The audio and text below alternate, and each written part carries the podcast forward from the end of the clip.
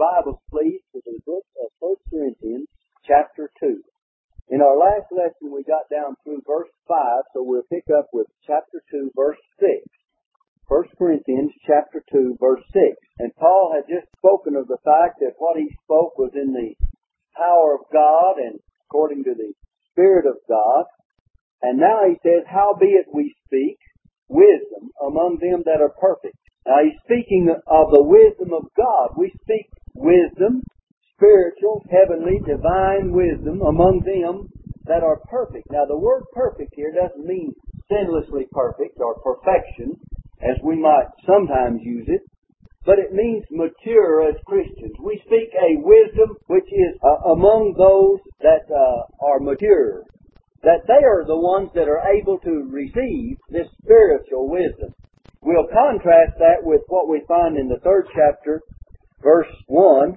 Paul says, And I, brethren, could not speak unto you as unto spiritual, but as unto carnal, even as unto babes in Christ. Now when Paul says that he could not speak to the Corinthians as spiritual, they were yet carnal. They had not grown as Christians. In other words, they were not mature. They were not, as we said here in our text, or in the first verse that we read, they were not yet perfect or mature as Christians. And that word is used in that sense. Now it says, Yet not the wisdom of this world, back in verse 6 of the second chapter, Yet not the wisdom of this world. We're not speaking that kind of wisdom among them that are mature, nor of the princes of this world. It's not even of the great men of this world the wisdom that they have. Because their wisdom, look at it, comes to naught. That cometh, comes to naught. But we speak the wisdom of God in a mystery. In other words, it's a wisdom, it's a wisdom of God, it's mysterious in the fact that it is spiritual, and only the spiritual understand it. It's hidden to those that are not able to understand it, for he goes on to say, now, if you just follow down, it kind of falls into a chain of, of development as you go along and each word catches on to the one that's gone before it. But we speak the wisdom of God in a mystery, spiritual wisdom, even hidden wisdom is hidden to those that are not spiritual, and it's especially hidden to the unregenerate person, uh, which God uh, ordained before the world unto our glory. In other words, it is of God that He has given a spiritual understanding to His own and to those that mature and are able to receive it. And even though these that we referred to in the third chapter, the Corinthians, were yet babes and yet carnal, they were not yet able to understand spiritual things as they ought to, though they were regenerated, they were still as babes in Christ and walked as babes. They were still, so to speak, in the flesh. Isn't that a terrible thing that we have uh, Christians that are, should by this time be developed and perfect or mature and able to understand these spiritual things that Paul was talking about, and yet because of not growing in grace, as Paul said to the Corinthians, uh, as, he, as they were yet babes in Christ, were not able to understand spiritual things, and therefore he could not speak unto them as unto spiritual, but as yet unto carnal, to fleshly. In other words, the only difference between those Corinthians in 1 Corinthians chapter 3 verse 1 and the unregenerate was the fact that they were born again and they were babes. The unregenerate were not born again, and that's the only difference. They, spoke, they both still lived fleshly and had not grown. The babes in Christ were still living as men of the flesh. And that's a sad thing. That's why we need Christians to grow. That's why when uh, people are born again, saved by the grace of God, believe on Christ as their Savior and are baptized into the church, then our business is not to leave them. They'll yet remain babes. Our business is yet to teach them so that they will grow spiritually. And Paul could say to the Corinthians then, had they grown, I speak unto you as perfect, as mature, and not as unto babes. But he had to say the reverse, didn't he? Now then, let's try not to have that in our churches today. Let's try not to have that in our own individual local church here today. that the Christians that we get into the church, that we can cause them to grow in grace so that they can understand spiritual things. And the things that Paul was speaking about here. So let's look back in verse 7. But we speak the wisdom of God in a mystery. Even the hidden wisdom is hidden to those that are lost, isn't it? Which God before ordained, which God ordained before the world unto our glory. God would have it so, so that it would be necessary for even His own children to grow in order to understand the spiritual things that He has in store for us. See, He made it that way so that we would have a desire. It was ordained before the foundation of the world for our glory. So that we would not always remain as babes in Christ, that we would grow. now he goes on to say in verse 8, which none of the princes of this world knew. The rulers of this world, they didn't know anything about this spiritual wisdom. They didn't know anything about this, for it was hidden to them. For had they known it, they would not have crucified the Lord of glory. Why would they not have crucified the Lord of glory? Because had they been uh, opened and understanding this spiritual wisdom, they would have already been believers and have uh, they would have received Christ as their, their Messiah and as the Savior. They would have received him because the word prophesied of the Messiah that was to come. And he was identified without a shadow of a doubt. Remember, John pointed him out and said, Behold the Lamb of God, which is, uh, which taketh away the sin of the world. He was pointed out in his birth. The angels announced his birth. The manner of his birth, the Holy Ghost shall come upon thee, and the power of the highest shall overshadow thee.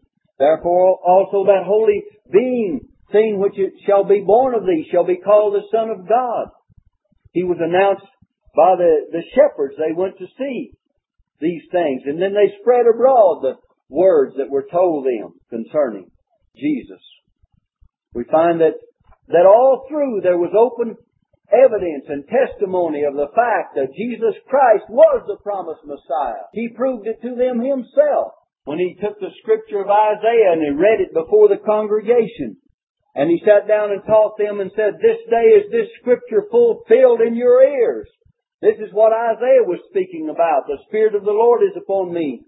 And the, the, He has anointed me to preach the gospel to the poor. You look back in Luke chapter 4 and you'll find when Jesus took up the roll of scripture and began to, to say, this is what Isaiah prophesied of. This very moment, this day is this scripture being fulfilled in your ears. So had they known it, they would not have crucified the Lord of glory. They would have become believers. They would have understood that He was the promised Messiah.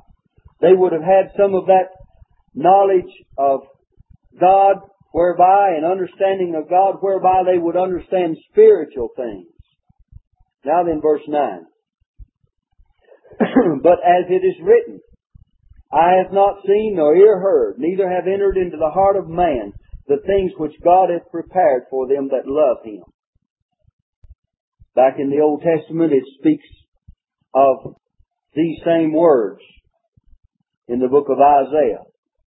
And it deals with the same, or the same prophecy is given to us in such a way as to look, those that look forward to the, to Christ's coming. Here, it's not His coming. He's already come, but it's prepared, the things are prepared for them that love Him. And that's where the difference is made between the Old Testament quote and prophecy and what is said here. Because He's already come. And those, those to whom He has come and those that have received Him, that they are the ones that love Christ. You know, Paul said, if any man love not the Lord Jesus Christ, let him be accursed. We ought to realize that it's prepared. The things are prepared to be revealed to them that love Him. Now then look in verse 10. But God hath revealed them unto us by His Spirit. For the Spirit searcheth all things, yea, the deep things of God. In other words, those that want to grow in a spiritual way, they search. And the Spirit searcheth all things, yea, even the deep things of God. We search the Scriptures to find out about the things of God. And the Spirit is the searcher and revealer even of the deep things of God. The more we read the Word and the more we study the Word and the more we pray about understanding the Word and the more we're open to receive it and the more mature we become, that's how much more we're able to receive, yea, even the deep things of God. And it tells us the nature and the way by which we are able to receive spiritual things. And it's a comparison here of the natural man and the, and the born again spirit led man. Look in verse 11. For what man knoweth the things of man, save the spirit of man which is in him? Even so, the things of God knoweth no man but the Spirit of God. Now you see, man by nature his old carnal, fleshly, human, unregenerate nature, he could not know anything about man apart from the spirit of man. He has to be man of the spirit, even though that's the animal nature or the fleshly nature of man. But he wouldn't know anything about that particular part of man apart from the spirit of man. And certainly if that is true, it, it would be evident that even so the things of God knoweth no man but the Spirit of God. If a man is to know anything about the Spirit of God and know anything by the Spirit of God, he must have the Spirit of God. He must first of all be renewed. He must be born again, born anew. Or he has not the capability of understanding spiritual things. And then, after he is born anew and born again, he has the capacity to begin to understand spiritual things, but he cannot remain as a babe and understand spiritual things. He must grow in grace, and he must grow spiritually and become more mature, and that's why Paul says, howbeit in verse 6, we speak uh, wisdom among them that are perfect, among them that are mature as Christians. We speak a, a wisdom that only the the, the more grown up and those that are growing spiritually are able to understand. That's why sometimes you can uh, talk to uh, some people and they may be really a born again child of God and yet you try to explain some spiritual matter to them and they say, I just don't get it. Well, why they don't get it? They haven't grown enough yet to get it. They haven't grown enough yet to receive it. And that's why we need to grow spiritually so that we'll understand spiritual things. And we know that the natural man cannot understand them. Neither can that one that is still a babe in Christ and does not grow in grace. He has yet a lack of understanding. That's why he needs to grow. And so we see the need for teaching and preaching the Word and for people to desire to grow in grace, don't we? You know, Peter said, as newborn babes, remember this, he said, as newborn babes, desire the sincere milk of the word that ye may grow thereby. So babes have to grow or they'll remain uh, in such a state that it would not be becoming to, to anyone. You wouldn't want those that are infants to remain infants always. You want them to grow so that they would be naturally developing. We want the same thing to be true of in spiritual things, that those that are babes in Christ not remain that way, but to grow and become mature.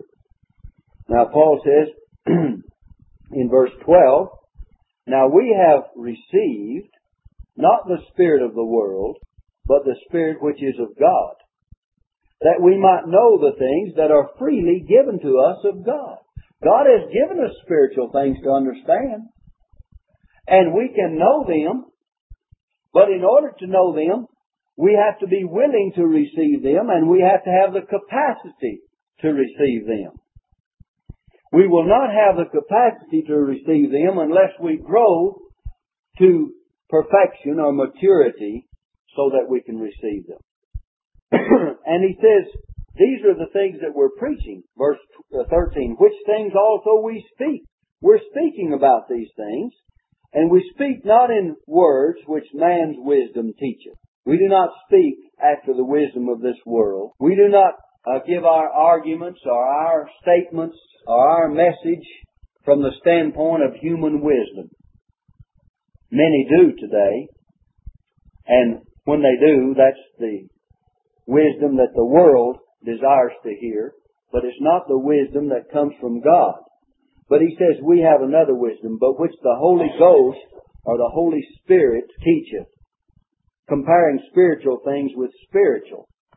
And we know that all of the Old Testament has to be brought out and be preached and taught and the spiritual application given and the full revelation of the meaning of it is many times pointed out in the New Testament. Sometimes you read in the Old Testament various things and you say, well, I don't understand what that means. Suppose you didn't have the New Testament and you read concerning even something that is very familiar to us, the Passover lamb slain in Egypt and the things that the Lord said to Moses to do concerning the Passover lamb, how it was to be taken and the blood was to be uh, put in a basin and the hyssop was to be take that hyssop of, and apply the blood to the lintel and the side posts of the door for protection of all that entered into the house, of the firstborn especially, for that's the one that was under the judgment,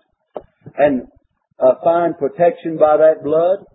And how would we know anything about the spiritual implication of that unless we come over in the New Testament and Paul says uh, in his teachings, and I believe it's 1 Corinthians chapter 5, he says, For even Christ our Passover is sacrificed for us.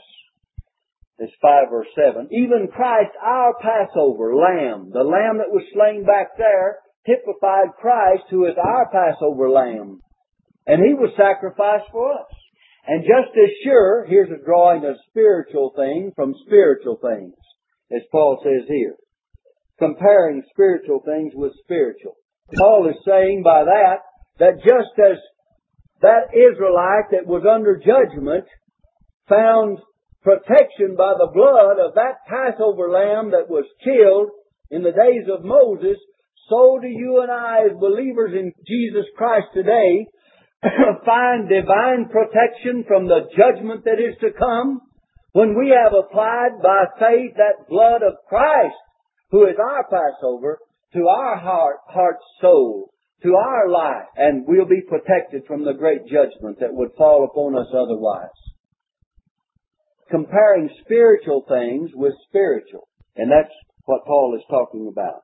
Now then look at verse thir- uh, 14. We read verse 13.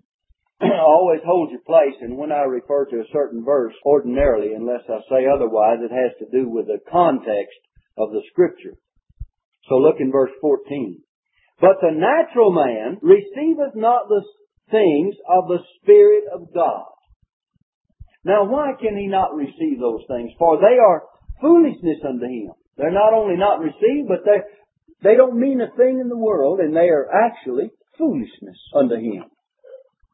You talk to the man that's unregenerate, the man that is unsaved, the man that is natural and has not been born again and has not the Spirit of God.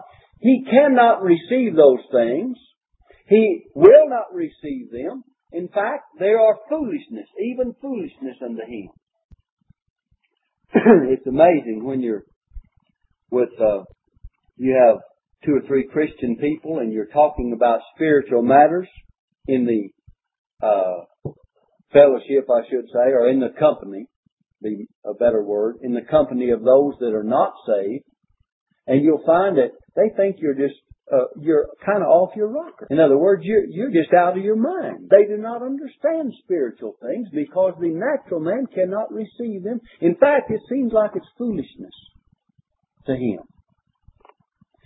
Why? Paul says, because Neither can he know them because they are spiritually discerned. They're only understood, they're only discerned in a spiritual way, and if he has not the Spirit, then he cannot understand. But he that is spiritual judges all things. That word judges, if you have a marginal reference, it's much like the word you just said about the natural man, discern, or the the spiritual, he that is spiritual discerneth all things. Yet he himself is judged or discerned of no man. Now he that is spiritual discerns all things. That is all spiritual things. He understands spiritual things. Yet he himself is discerned. He is judged of no man. For who hath known the mind of the Lord that he may instruct him? But we have the mind of Christ. Those who are born again and grow in grace and grow in spirituality have spiritual thoughts and they're spiritual minded. And it doesn't mean that we have attained to a perfection equal to that of the Lord, certainly not, but of the same nature and of the same spirit, so that it's true that we have the mind of Christ. We think like Christ would have us to think by the leadership of His Spirit. And so we know the mind of the Lord in certain things if we're led in a spiritual way and we're willing to be led in a spiritual way. We're willing to be taught in a spiritual way. Now that's what we need is to have the mind of Christ. And only as we mature as Christians can this be said. Because we might be, let's not break the chapter where it's broken here, let's go right on. And Paul says, And I, brethren, could not speak unto you as unto spiritual, but as unto carnal. Look at verse 15 again. He that is spiritual judgeth all things. He wasn't even speaking to these Corinthians here that were yet babes, was he? because they could judge all things and discern all things had they been spiritual. But he says, I can't even speak to you in that way as of yet because you're yet carnal. Even as unto babes in Christ, you have not grown spiritually and therefore you remain fleshly. You remain carnal. Now you could discern spiritual things if you would grow spiritually. And if I could speak to you spiritually, but he was not able thus far to do that. We're going to see in a moment the reason for their lack of spirituality and the reason for them yet being carnal. Because they had the same symptoms that characterize that man that is fleshly or carnal and does not walk in a spiritual way. And the word there, when it says carnal and babes, that's in contrast to perfection or fully matured or growing enough in grace to be spiritual Christians. You see, you have various kinds of Christians. You have those that are yet carnal that remain as babes, that will not grow in grace. Maybe they've been saved by the grace of God and they've been born in the family of God, it's true, but they got out of church, they didn't read the Bible, they wouldn't pray, they wouldn't grow. That's why it gives me great delight to see people that once they're born again and baptized into the church, that they come on and they're taught the Word and they grow in grace and some people grow more in a year than others grow in a lifetime. You've seen that truth. And, and the reason is the food that they eat, the nourishment in a spiritual way that they take in. And you can take that in and you can grow. But if you neglect it, you're not going to grow. And many of us have seen the pictures of these, these children according to the flesh. The, the children that are born in lands where they have no food and there's famine, we see they don't grow. They just remain cripples. They remain in a, a very shriveled up, shrunken condition. It's a pitiful state, fleshly and humanly speaking, to look upon those. Their little bellies swell out for lack of food and the insides begin to eat eat themselves away, and they die in infancy because of, of starvation. You say, that's a terrible thing. All right, you bring that same thing over and apply it to uh, people that are Christians, that are babes, and they do not take in any spiritual nourishment. They're in the same condition. If you could, with a, just a, a viewpoint of a spiritual uh, person, they're in the same condition spiritually that that one is uh, physically. That's a terrible situation to be in, isn't it? And yet, when we look at other people that have professed Christ and have not grown and are still, as Paul addressed the Corinthians here, yet carnal, even remaining as babes, some of them may have been saved for years. We don't know how long. some of them probably had more time to grow than others. And there's a possibility that some among them that were young in the faith were more grown than some that had been there for years. But by the same token, if, if you could look upon them and see them in such a condition, if you were to look on people today that you see that are yet babes and say, and compare them to those people you see on television, those children you see, those infants you see, those boys and girls that, that are starved to death, you'd say, my, what a terrible sight when you look upon those, those starved children. Well, it's a terrible sight to look upon a Christian that still remains in that same condition spiritually. That's why we need to get people that are out of the house of God and out of church. I talk to folks uh, week by week and day by day, and I'm sure you do, that, that claim to be Christians, that know no more about spiritual things than if they were completely blinded to it all. I talk to them week after week, and they'll, they'll come out with statements concerning the things of God that you know that they feel like that they really are trusting the Lord with their soul, that they're a born again child of God, and yet when you talk to them about their need for uh, for the the Word and for prayer and for uh, being taught the Word, I believe that a spiritual Christian knows that he needs to be fed upon spiritual food. I believe he knows that he needs to have a constant fellowship with the Lord. That he needs to pray about many things and all things in order to grow. And he needs to grow in grace and in knowledge. And he needs to feed especially upon the Word. The Word, uh, Job of old said, I esteem the words of his mouth more than my necessary food. If it was more than Job's necessary food, he great, he attached a, attached a great deal of value to feeding upon the Word of God. And why people cannot see that today? They want to be fed upon everything else. Well, you are what you eat, so to speak. If we don't eat some of the Word and feed upon the Word, well then we will not grow. My wife's already, since the first of the year, read into the book of what? Numbers? Deuteronomy? Somewhere thereabouts. Already the first five books of the Old Testament. And she'll read it through by the quarter of the year. And of course, I don't read the Bible in that manner. I study it and it takes so much of my time to to study uh, subjects and to study passages and to study books that I'm going to preach and teach on, I don't have a habit of reading it through. But anyway, however you read it, if you read it through or if you take a book and read it and study it or a chapter or whatever, we need the Word to grow.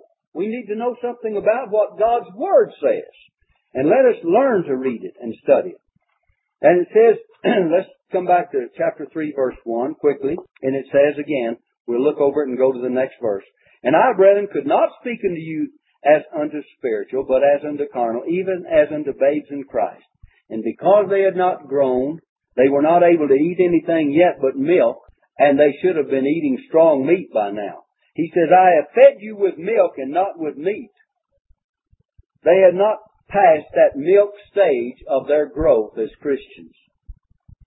And he says, therefore I continue feeding you milk. If they still had to have the milk of the Word, I'm sure Paul would desire that, as Peter said, they desire the sincere milk of the Word that they may grow thereby, and then get out of that baby stage and be able to eat a little solid food. And that's what we need today is Christians that are able to eat a little bit of solid food. He says, I fed you with milk and not with meat, for hitherto you were not able to bear it, neither yet now are ye able. now why were they not yet able to bear it? For ye are yet carnal. You're yet fleshly. you're yet just as if the only thing that's happened to you, you're born again into the family of God, you're babes in Christ, but you still walk like unregenerate men. You still walk like fleshly, carnal men. You haven't even risen above that animal stage of your life in a spiritual way. You're still carnal. For whereas there is among you, now this is the reason, whereas there is among you envying, look at that, that's for carnal men. That's for fleshly men. That's for unregenerate men. That's not for Christian men. There's envying and strife and divisions. If you want to attach three words that would have to do with this, the envying would be uh, attached to their feelings. They were envious. And the strife uh, words of strife come out. Strife presents itself in the form of words and arguments and then divisions. That's the actions of it. So you might say feelings and words and actions could be attached to these three. And these are things that the natural man has and that the Christian ought to grow above. We ought to get above that thought of envy. We ought to get beyond those words of strife. We ought to rise above the actions of being divided. The Bible teaches we ought to be of one heart and of one mind and of one accord as Christians. Beloved, that'll be a great day in the church, won't it? When we can be of one heart and of one soul and of one accord and of one mind, then you'll see things begin to happen. It says, you're yet carnal and walk as men, as ordinary men, as unregenerate men, as men that are not born again, as men that have not uh, been regenerated. And he goes on to show some reasons why they stay in such a state and condition. For while one saith, I am of Paul, another, and another, I am of Apollos. Are ye not carnal? In other words, they were following one preacher and then another. One would follow Paul and one Apollos. You see, there was divisions because instead of believing the message of Paul and the message of Apollos, they were attached to the preacher instead of his preaching. Now we need to be attached to the Word of God. We need to be attached to the truth of God's Word. We need to be grounded in the faith. And instead of saying, well, I'm of Paul, I belong to this sect, or this uh, party, or that one, and I'm of Apollos, he says, who is then? Who then is Paul, and who is Apollos? but ministers by whom you believe. All they are is servants of God. They're ministers by whom you believe. You believed on the Lord through them, even as the Lord gave to every man. You're to believe the word regardless. If it's preached faithfully and preached truthfully by a faithful minister, it's to be received. But you're not to be attached to a man, you're be, to be attached to the Lord. And you're to be guided by the, the word of the Lord. And they're ministers of the Word, he says. Even as other preachers today are ministers of the Word. We ought to stand where they stand and stand with them in what they stand for. Now, if they go off on the deep end, or if they're uh, not preaching the truth, then certainly do not stand with that crowd. Stand with those that preach the fundamentals of the faith, and if they vary from it, well then that's time for you to take your stand with those that remain faithful to the word of truth. You're to, you're to be steadfast in the Word regardless of what the preacher, if he goes off one way or the other, well don't follow him, follow the Word of God. And be grounded in the faith. And stay with the church and, and, and keep it standing for what it needs to stand for. Don't go falling off here some cult or sect or some group that doesn't even stand for the, the, the gospel of Christ and the word of truth. Don't be tossed to and fro by every wind of doctrine by the sleight of men. Make up your mind what God's Word teaches, and when you have some conviction about it, you stand there, and those that would would uh, counteract it or or oppose it or try to turn you away from it have nothing to do with them. Just don't don't accept it at all. We in our studies in uh, the book of Romans, which we just finished, it said in the 16th chapter, verse 17, now I beseech you, brethren, mark them which cause divisions and offenses contrary to the doctrine which ye have learned. Mark them. Paul says, know who those people are, and he says, avoid them. That was his advice. In other words, if a fellow's going to lead you astray doctrinally, if he's going to lead you astray from the Word of God, you mark out what that fellow believes and you avoid him. It doesn't say to go over there and dilly-dally with him and say, well, now I know you believe this and I believe that, so we'll just have fellowship and we'll both go to heaven our own way. No, that's not the way you get to heaven in the first place. There's one way of salvation and there's the fellowship has to be centered around Jesus Christ and Him crucified. And John says our fellowship is with the Father and with His Son, Jesus Christ. And people that would lead you astray don't have anything to do with that crowd. Then go on down, it says this in the next verse it says, if you have 1 Corinthians 3 verse 6, he says, I have planted, Apollos watered, but God gave the increase. One plants and another waters. But he says God is the one that gives the increase. So neither, so then neither is he that planteth anything, neither he that watereth, but God that giveth the increase. You know, you come along and you plant the word, you give the word out, another comes along and he encourages that. He waters it and he helps it to grow. And that's what we should be doing as Christians. Maybe, maybe you planted the seed and, and uh, of the word and someone else comes along and waters it. But it's God who will finally give the increase. It's the, it's the Lord that finally gives the increase. I've seen that many times happen. This lady I've used as an illustration time and time again, and I don't want to overdo it, but I would like to remind you that the night this lady in Mount Pleasant was saved, this lady in her 80s, and the song leader and I went in to visit with her, and she said, I'm too wicked to be saved. I'm too sinful to be saved. And I quoted Isaiah 118. Come now, let us reason together, saith the Lord. Though your sins be as scarlet, they shall be as white as snow. Though they be red like crimson, they shall be as wool. And convinced her that the Lord would save anyone. But when we walked in the door, she was listening to a radio preacher somewhere down in Texas southern part of Texas. I believe it was uh, Houston or San Antonio or somewhere. He was on the air. And he was preaching to her. So he was planting the seed, you see. And maybe it was just the right time for that seed to be watered to the extent that it would produce and, and, and bring forth. And she accepted the Lord. But you see what happens a lot of times, we think we've done something big, but it's God that giveth the increase. We don't know how many people have been instrumental in uh, saying a word or praying a prayer or, or influencing some soul that you and I may finally have the opportunity to, to uh, bring into the church and that we see that thing happen and see them saved and baptized. But there was a lot of planning and watering along the way. But even in the midst of all of that, we were only servants. We were doing what God wanted us to do in that particular uh, circumstance, and God is the one that gives the increase. And He's the one that does that today. And if you look at verse 7 again, so then neither he that planteth is anything, neither he that watereth, but God that giveth the increase. We'll pick up with verse 8 in our next lesson. Let us stand together for a word of prayer.